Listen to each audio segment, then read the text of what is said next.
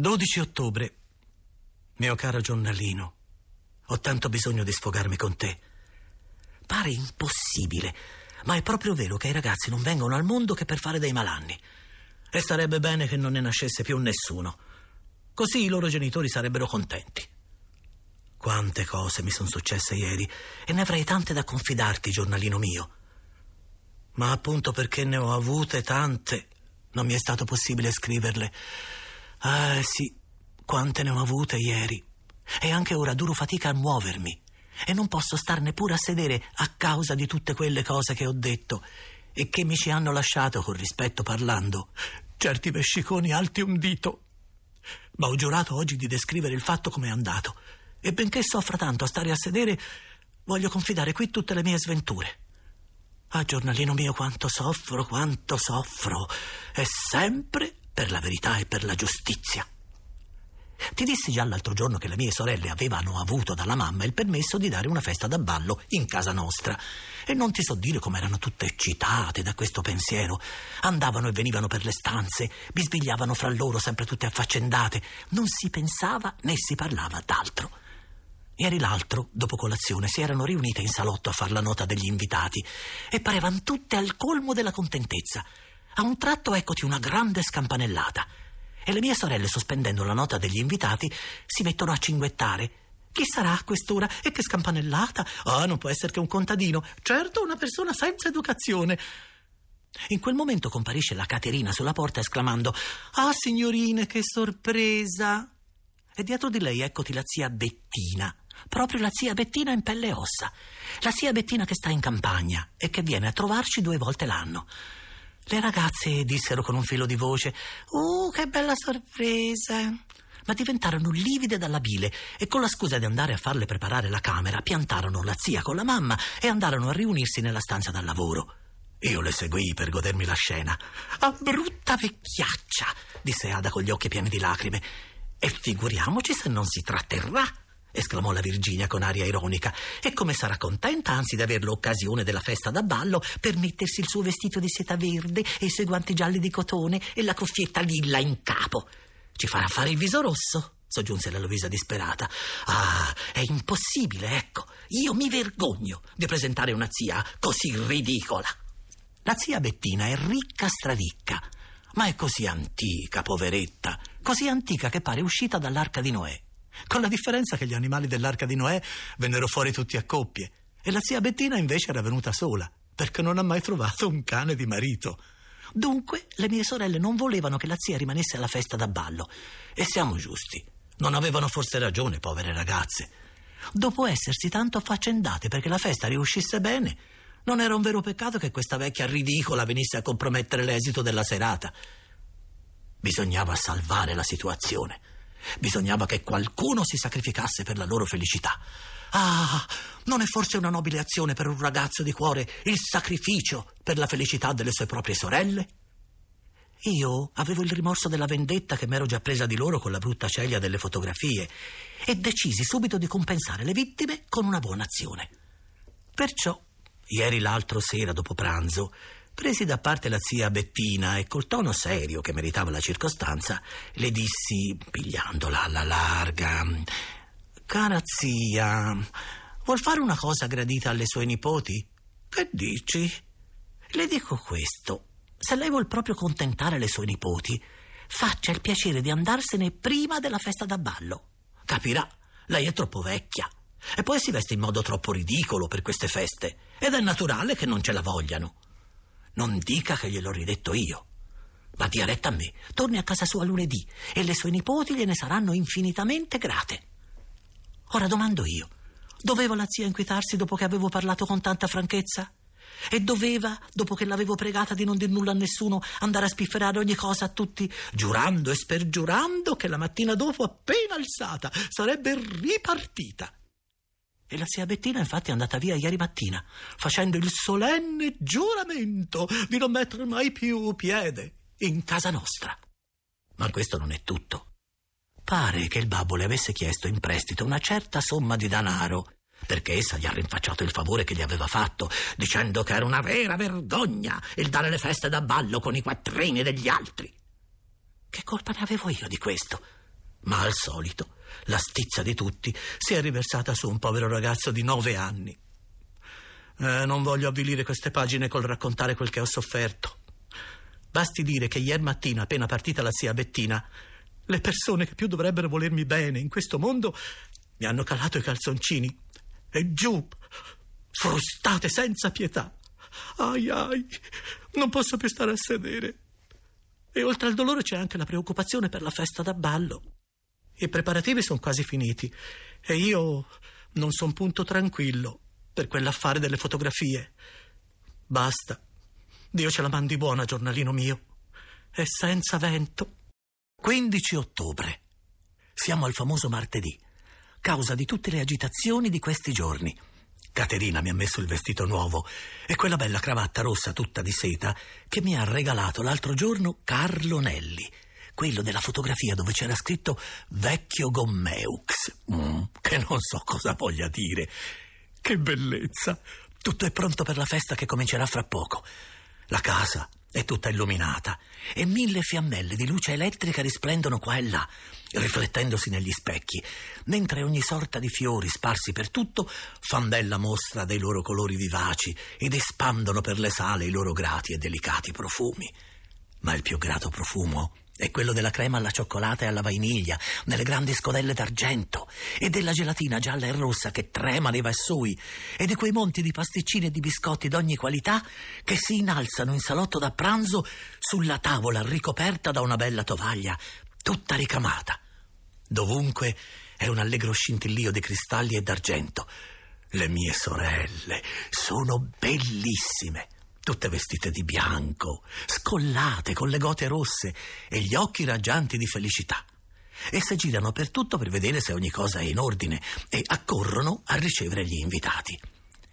Io sono venuto su a pigliare questi appunti sulla festa, ora che ho la mente serena, perché dopo, giornalino mio, non posso garantire se sarò in grado di confidarti ancora le mie impressioni. Ho fretta ad andare a letto, ma prima voglio raccontar qui come sono andate le cose. Quando sono ritornato al pian terreno erano già venute le signorine di nostra conoscenza, come sarebbero le Mannelli, le Fabiani, Vicerossi, le Carlini e tante altre, tra le quali quella seccherellona della Mero Pesantini che si dà il belletto in modo indecente e alla quale la mia sorella Virginia ha appioppato il nome d'uscio ritinto. Le ragazze erano molte, ma di uomini non c'erano che il dottor Collalto, il fidanzato di Luisa, e il suonatore di pianoforte che stava a sedere con le braccia incrociate aspettando il segnale per eseguire il primo ballabile. L'orologio segnava le nove e il suonatore ha incominciato a suonare una polca, ma le signorine seguitavano a girar per la sala chiacchierando fra di loro. Poi il suonatore ha suonato una mazurka e due o tre ragazzi si sono decise a ballar tra loro, ma non si divertivano. E intanto l'orologio segnava già le nove e mezzo. Le mie povere sorelle non levavano gli occhi dalle lancette che per rivolgerli all'uscio di ingresso, e avevano un'aria così desolata che facevano proprio compassione. Anche la mamma era molto preoccupata, tant'è vero che mi son potuto ingoiare quattro gelati uno dietro l'altro senza che neppure se ne accorgesse. Come mi rimordeva la coscienza! Finalmente, quando mancavano pochi minuti alle dieci, si è sentita una scampanellata. Quella sonata di campanello ha rallegrato le invitate più di tutte le sonate fatte fino allora sul pianoforte. Tutte le signorine ah, hanno dato un gran respirone di sollievo voltandosi verso la porta d'ingresso in attesa dei ballerini da tanto tempo aspettati. Le mie sorelle si sono precipitate per far gli onori di casa. Ed ecco che invece degli invitati entra Caterina con una gran lettera e la porge all'Ada. Luisa e Virginia le si fanno intorno esclamando: «Qualcuno che si scusa di non poter venire?» Altro che scusa. Quella non era una lettera né un biglietto. Era una fotografia che esse conoscevano benissimo e che era stata per tanto tempo chiusa nella scrivania di Luisa. Le mie sorelle sono diventate di mille colori e, passata la prima impressione, sono cominciate fra loro le interrogazioni. «Ma come mai? Ma come può essere? Ma com'è stato?» Di lì a poco ecco un'altra scampanellata. Le invitate si voltano da capo verso l'ingresso, aspettando sempre un ballerino. E come prima si presenta invece Caterina con un'altra lettera che le mie sorelle aprono trepidanti. È un'altra delle fotografie da me recapitate l'altro giorno ai rispettivi originali. E dopo cinque minuti un'altra scampanellata e un'altra fotografia. Le mie povere sorelle erano diventate di mille colori. Ero così mortificato nel pensare che io ero l'unica causa di questi loro dispiaceri, che mi misi a mangiare panini gravidi per distrarmi. Ma non mi fu possibile, perché il rimorso era troppo grande e avrei pagato chissà che per trovarmi non so dove, pur di non vedere le mie povere sorelle in quello stato. Finalmente sono venuti Ugo Fabiani ed Eugenio Tinti, che sono stati festeggiati più d'Orazio Coclite dopo la sua vittoria contro i Curiazi. Ma io ho capito perché il Fabiani e il Tinti non avevano fatto come gli altri invitati. Mi sono ricordato che sul ritratto del Fabiani c'era scritto «Che caro giovane», e su quello del Tinti «Bello, bellissimo, troppo bello per questa terra». Ma anche essendo in tre ballerini, compreso il collalto, che balla come un orso, come potevano fare a contentare una ventina di signorine? A un certo punto hanno fatto un carré di lancieri, ma una ragazza ha dovuto far da uomo, e così è finito che hanno imbrogliato ogni cosa senza che l'imbroglio facesse ridere nessuno. Le più maligne, bensì, come la Bice, ridevano fra loro nel vedere che la festa non era riuscita e che le mie povere sorelle avevano quasi le lacrime agli occhi. Una cosa molto riuscita invece sono stati i rinfreschi, ma come ho detto prima io ero molto angustiato, sicché non ho potuto assaggiare che tre o quattro bibite, delle quali la migliore era quella di Marena, benché anche quella di Ribes fosse eccellente. Mentre stavo passeggiando per la sala, ho sentito Luisa che ha detto piano al collalto: «Dio mio, se potessi saper chi è stato, come mi vorrei vendicare. È stato uno scherzo indegno. Domani certo saremo sulle bocche di tutti e non ci potrà più soffrire nessuno. Ah, se potessi avere almeno la soddisfazione di sapere chi è stato!»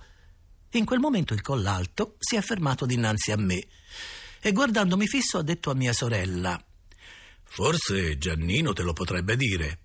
Non è vero, Giannino?» «Di che?» ho risposto io, facendo finta di nulla, ma mi sentivo il viso infuocato e poi mi tremava la voce. «Come di che? O chi ha preso dunque i ritratti dalla camera di Luisa?» «Ah», ho risposto io, non sapendo più cosa dire, «forse sarà stato Morino». «Come? Come?» ha detto mia sorella, fulminandomi con gli occhi. «Il gatto?» «Già, l'altra mattina gli detti due o tre fotografie perché si divertisse a masticarle, e può essere che lui le abbia portate fuori e le abbia lasciate per la strada». «Ah, dunque le hai prese tu!»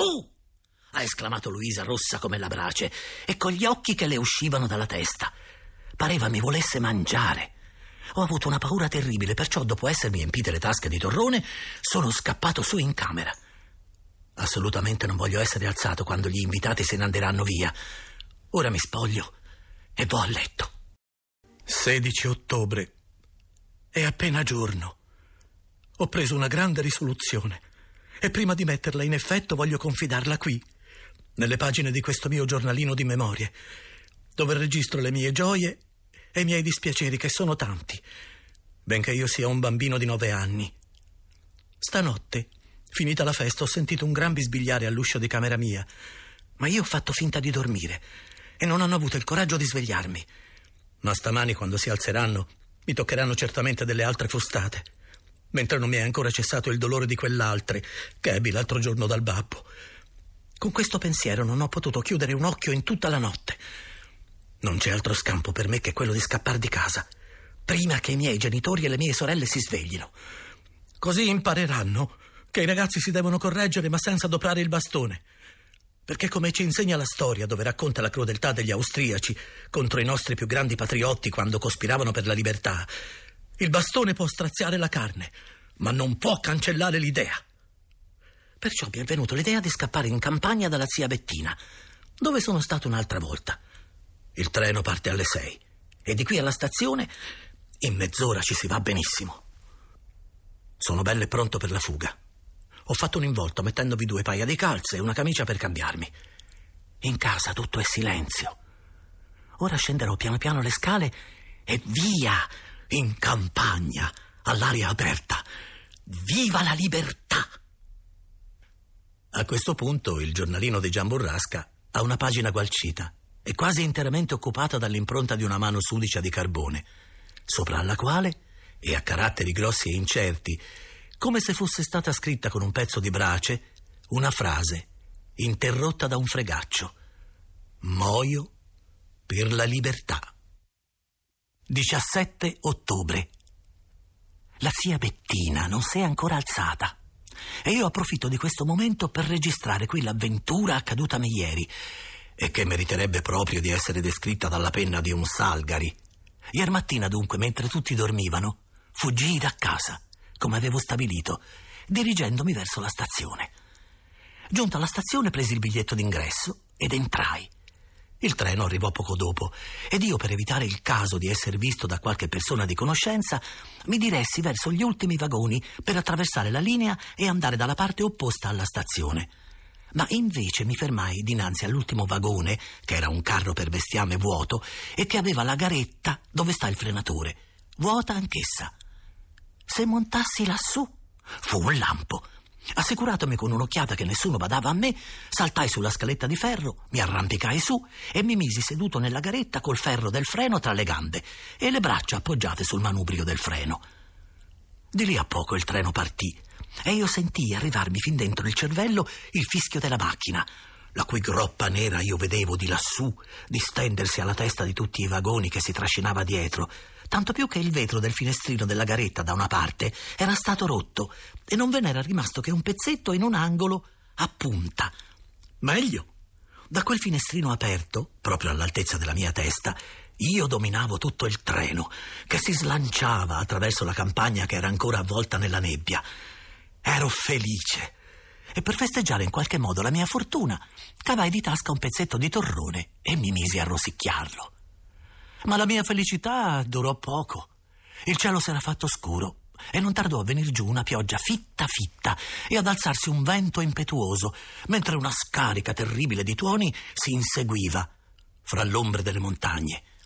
Io non ho paura dei tuoni, tutt'altro, ma mi mettono addosso il nervoso, e perciò appena incominciò a tuonare mi si presentò alla mente la mia condizione in un quadro molto diverso da quello col quale mi era apparso da principio.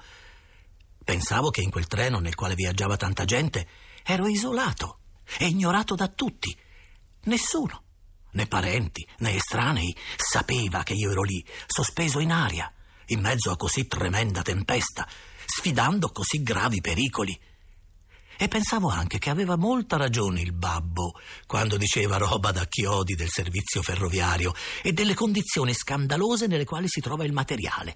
Io ne avevo lì una prova evidente, nel finestrino della garetta, dal quale, essendo rotto il vetro, come ho detto prima, entrava vento e pioggia, facendomi gelare la parte destra della faccia, che vi si trovava di contro, mentre mi sentivo la parte sinistra infocata, in modo che mi pareva d'essere mezzo ponce e mezzo sorbetto. E ripensavo malinconicamente alla festa da ballo della sera precedente, che era stata la causa di tanti guai. E il peggio fu quando incominciarono le gallerie. Il fumo lanciato dalla macchina si addensava sotto la volta del tunnel e dal finestrino rotto invadeva la mia angusta garetta, impedendomi il respiro. Mi pareva d'essere in un bagno a vapore, dal quale poi, quando il treno usciva dal tunnel, passavo a un tratto al bagno freddo della pioggia. In un tunnel più lungo degli altri credetti di morire asfissiato. Il fumo caldo mi avvolgeva tutto. Avevo gli occhi che mi bruciavano per la polvere di carbone che entrava col fumo nella garetta e che mi accecava. E per quanto mi facessi coraggio, sentivo che ormai le forze erano per abbandonarmi. In quel momento l'animo mio fu vinto da quella cupa disperazione che in certe avventure provano anche gli eroi più valorosi, come Robinson Crusoe, i cacciatori di capigliature e tanti altri. Ormai per me, così mi pareva, la era finita, e volendo che almeno rimanessero come esempio le ultime parole di un ragazzo infelice condannato a morire di soffocazione in un treno nel fiore degli anni, scrissi nel giornalino con un solfino spento che avevo trovato nel sedile della garetta le parole della pagina ventitré: «Muoio per la libertà». Ma non potei finir la parola, perché in quel punto mi sentii un nodo alla gola e non capii più nulla. Devo essermi svenuto, di certo, e credo che se non avessi avuto il ferro del treno tra le gambe che mi reggeva, sarei caduto giù dalla garetta e morto stritolato sotto il treno. Quando rientrai in me stesso, la pioggia gelata mi sferzava di nuovo la faccia e mi prese un freddo così acuto nelle ossa che incominciai a battere i denti. Fortunatamente di lì a poco il treno si fermò e sentii gridare il nome del paese al quale ero diretto. Io volli scendere alla svelta giù per la scaletta di ferro, ma mi tremavano le gambe e all'ultimo scalino inciampai e caddi in ginocchio. Subito mi vennero d'intorno due facchini e un impiegato che mi raccolsero e, guardandomi con tanto d'occhi, mi domandarono come mai mi trovavo lassù sulla garetta. Io risposi che vi ero salito in quel momento, ma loro mi portarono nell'ufficio del capostazione, il quale mi messe dinanzi uno specchietto dicendomi: «Ah, ci sei salito ora, eh? E codesto muso da spazzacamino? Quando te lo sei fatto?» Io, nel vedermi nello specchio, rimasi senza fiato. Non mi riconoscevo più. La polvere di carbone col fumo durante il mio disastroso viaggio mi era penetrata nella pelle della faccia, alterando i miei connotati per modo che parevo un vero e proprio abissino. Non dico niente poi degli abiti, ridotti addirittura a brandelli e sporchi anch'essi come la faccia. Fui costretto a dire da dove venivo e dove andavo. «Ah», disse il capostazione, «vai dalla signora Bettina Stoppani, allora pagherà lei per te».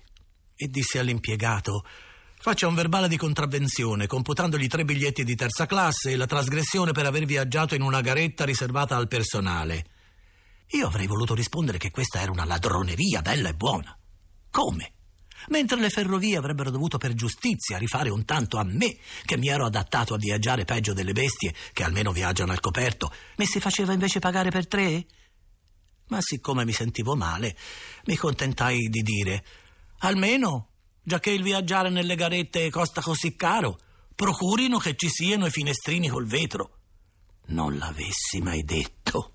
Il capostazione mandò subito un facchino a verificare la garetta dove avevo viaggiato e, saputo che non c'era il vetro, mi fece aumentare la contravvenzione di ottanta centesimi, come se l'avessi rotto io.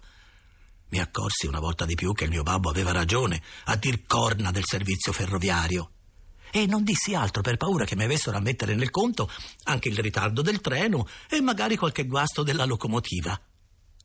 Così, accompagnato dall'impiegato, mi avviai verso la villa Elisabetta e non vi so dire come rimase la zia Bettina quando si vide capitar dinanzi uno straccione così sudicio come ero io, e peggio ancora un conto da pagare di sedici lire e venti e più la mancia all'impiegato che glielo portava. «Che è accaduto, oh mio Dio?» ha gridato, appena potuto capire dalla voce che ero io. «Senti, zia Bettina», le ho detto, «a te, lo sai, dico sempre la verità». «Bravo, dimmi dunque». «Ecco, sono scappato di casa». «Scappato di casa? Come? Hai abbandonato il tuo babbo, la tua mamma, le tue sor...» mm, ma si è interrotta all'improvviso, come se le fosse venuto male. Certo, si ricordava in quel momento che le mie sorelle non l'avevano voluta alla festa. «È naturale», ha soggiunto, «quelle ragazze farebbero perdere la pazienza a un santo. Vieni in casa, figliolo mio, a lavarti che mi sembri un bracino. Poi mi racconterai tutto». Io intanto guardavo Bianchino, il vecchio barboncino che è così caro alla zia Bettina, e alla finestra della villa il vaso di dittamo, al quale ella è pure così affezionata. Nulla è cambiato dall'ultima volta che ci venni, e mi pare di non essermi mai mosso di qui. Quando mi fui lavato, la zia Bettina si accorse che avevo un po' di febbre e mi mise a letto, benché io tentassi di persuaderla che era tutta questione d'appetito. Stamani la zia Bettina si è molto inquietata con me per uno scherzo innocente che, in fin dei conti, era stato ideato con l'intenzione di farle piacere. Ho già detto che la zia è molto affezionata a una pianta di dittamo che tiene sulla finestra di camera sua a pian terreno e che annaffia tutte le mattine appena si alza. Basta dire che ci discorre perfino insieme e gli dice: «Eccomi, bello mio, ora ti do da bere. Bravo, mio caro, come sei cresciuto!» È una sua mania e si sa che tutti i vecchi ne hanno qualcuna. Essendomi dunque alzato prima di lei stamattina, sono uscito di casa e, guardando la pianta di dittamo, mi è venuta l'idea di farla crescere artificialmente per far piacere alla zia Bettina che c'ha tanta passione. Lesto lesto ho preso il vaso e l'ho vuotato. Poi al fusto della pianta di dittamo ho aggiunto, legandovelo bene bene con un pezzo di spago, un bastoncino diritto, sottile ma resistente, che ho ficcato nel vaso vuoto, facendolo passare attraverso quel foro che è nel fondo di tutti i vasi da fiori per farci scolar l'acqua quando si annaffiano. Fatto questo, ho riempito il vaso con la terra che vi avevo levata, in modo che la pianta non pareva fosse stata menomamente toccata, e ho rimesso il vaso al suo posto sul terrazzino della finestra, il cui fondo è di tante assicelle di legno, facendo passare fra l'una e l'altra di esse il bastoncino che veniva giù dal foro del vaso e che io tenevo in mano, aspettando il momento di agire. Dopo neanche cinque minuti eccoti la zia Bettina, che apre la finestra di camera e incomincia la sua scena patetica col dittamo. «Oh mio caro, come stai? Oh poveretto, guarda un po', hai una fogliolina rotta. Mm, sarà stato qualche gatto, qualche bestiaccia». Io me ne stavo lì sotto fermo e non ne potevo più dal ridere. «Aspetta, aspetta», seguitò a dire la zia Bettina, «ora piglio le forbicine e ti levo la fogliolina troncata, se no secca e ti fa male alla salute, sai carino». Ed è andata a prendere le forbicine. Io allora ho spinto un po' in su il bastoncino. «Eccomi, bello mio», ha detto la zia Bettina tornando alla finestra. «Eccomi, caro». Ma ha cambiato a un tratto il tono della voce e ha esclamato: «Non sai che t'ho da dire? Che tu mi sembri cresciuto». Io scoppiavo dal ridere, ma mi trattenevo, mentre la zia seguitava a nettare il suo dittamo con le forbicine e a discorrere. «Ma sì che sei cresciuto! E sai cos'è che ti fa crescere? È l'acqua fresca e limpida che ti do tutte le mattine. Ora ora, bello mio, te ne do dell'altra, così crescerai di più». Ed è andata a pigliar l'acqua. Io intanto ho spinto in su il bastoncino, e questa volta l'ho spinto parecchio, in modo che la pianticella doveva parere un alberello addirittura. A questo punto ho sentito un urlo e un tonfo. «Oh! Il mio dittamo!» E la zia, per la sorpresa e lo spavento di veder crescere la sua cara pianta a quel modo, proprio a vista d'occhio, s'era lasciata cascar di mano la brocca dell'acqua che era andata in mille bricioli. Poi sentii che borbottava queste parole: «Ma questo è un miracolo, Ferdinando mio, Ferdinando mio adorato, che forse il tuo spirito è in questa cara pianta che mi regalasti o desti per la mia festa?» Io non capivo precisamente quel che voleva dire, ma sentivo che la sua voce tremava, e per farle più paura che mai ho spinto in su più che potevo il bastoncino. Ma mentre la zia, vedendo che il dittamo seguitava a crescere, continuava a urlare «Ah! Oh! Oh!», il bastoncino ha trovato un intoppo nella terra del vaso e, siccome io lo spingevo con forza per vincere il contrasto, è successo che il vaso si è rovesciato fuori dalla finestra ed è caduto, rompendosi ai miei piedi. Allora ho alzato gli occhi e ho visto la zia affacciata con un viso che faceva paura. «Ah, sei tu!» ha detto con voce stridula, ed è sparita dalla finestra per riapparire subito sulla porta, armata di un bastone. Io naturalmente me la sono data a gambe per il podere, e poi sono salito sopra un fico dove ho fatto una grande spanciata di fichi verdini che credevo di scoppiare. Sono qui, chiuso nel salotto da desinare, e sento di là nell'ingresso quella vociaccia stridula della zia Bettina che si sfoga contro di me con la moglie del contadino e ripete: «È un demonio, finirà male!» E tutto questo perché? Per aver fatto il chiasso coi figlioli del contadino, come fanno tutti i ragazzi di questo mondo, senza che nessuno ci trovi nulla da ridire. Ma siccome io ho la disgrazia di avere tutti i parenti che non vogliono capire che i ragazzi hanno diritto di divertirsi anche loro, così mi tocca ora star qui chiuso e sentirmi dire che finirò male, eccetera, eccetera. Mentre invece io volevo che la zia Bettina finisse col pigliarci gusto anche lei al serraglio di besti feroci, che mi era riuscito così bene. L'idea mi è venuta perché una volta il babbo mi portò a vedere quello di Numa Ava, e da allora ci ho sempre ripensato, perché il sentire nell'ora del pasto tutti quegli urli dei leoni, delle tigri e di tanti altri animali che girano in qua e in là nelle gabbie, stronfiando e raspando, è una cosa che fa grande impressione e non si dimentica tanto facilmente. Ieri dunque, nel venire qui alla villa, avevo visto nella fattoria che confina col podere della zia due operai che tingevano le persiane della casa del fattore di verde e le porte della stalla accanto di rosso. Appena mi è venuta l'idea del serraglio, mi son subito ricordato dei pentolini di tinta degli operai che avevo visto ieri alla fattoria. Prima di tutto mi sono messo d'accordo con Angiolino, il figliuolo del contadino della zia, un ragazzo che ha quasi la mia età, ma che non ha mai visto nulla nella sua vita, sicché mi sta sempre a sentire a bocca aperta e m'ubbidisce in tutto e per tutto. «Ti voglio far vedere qui sull'aia il serraglio di Numa Ava», gli ho detto. «Vedrai». «Voglio vedere anch'io», ha esclamato subito la Geppina, che è la sua sorellina minore.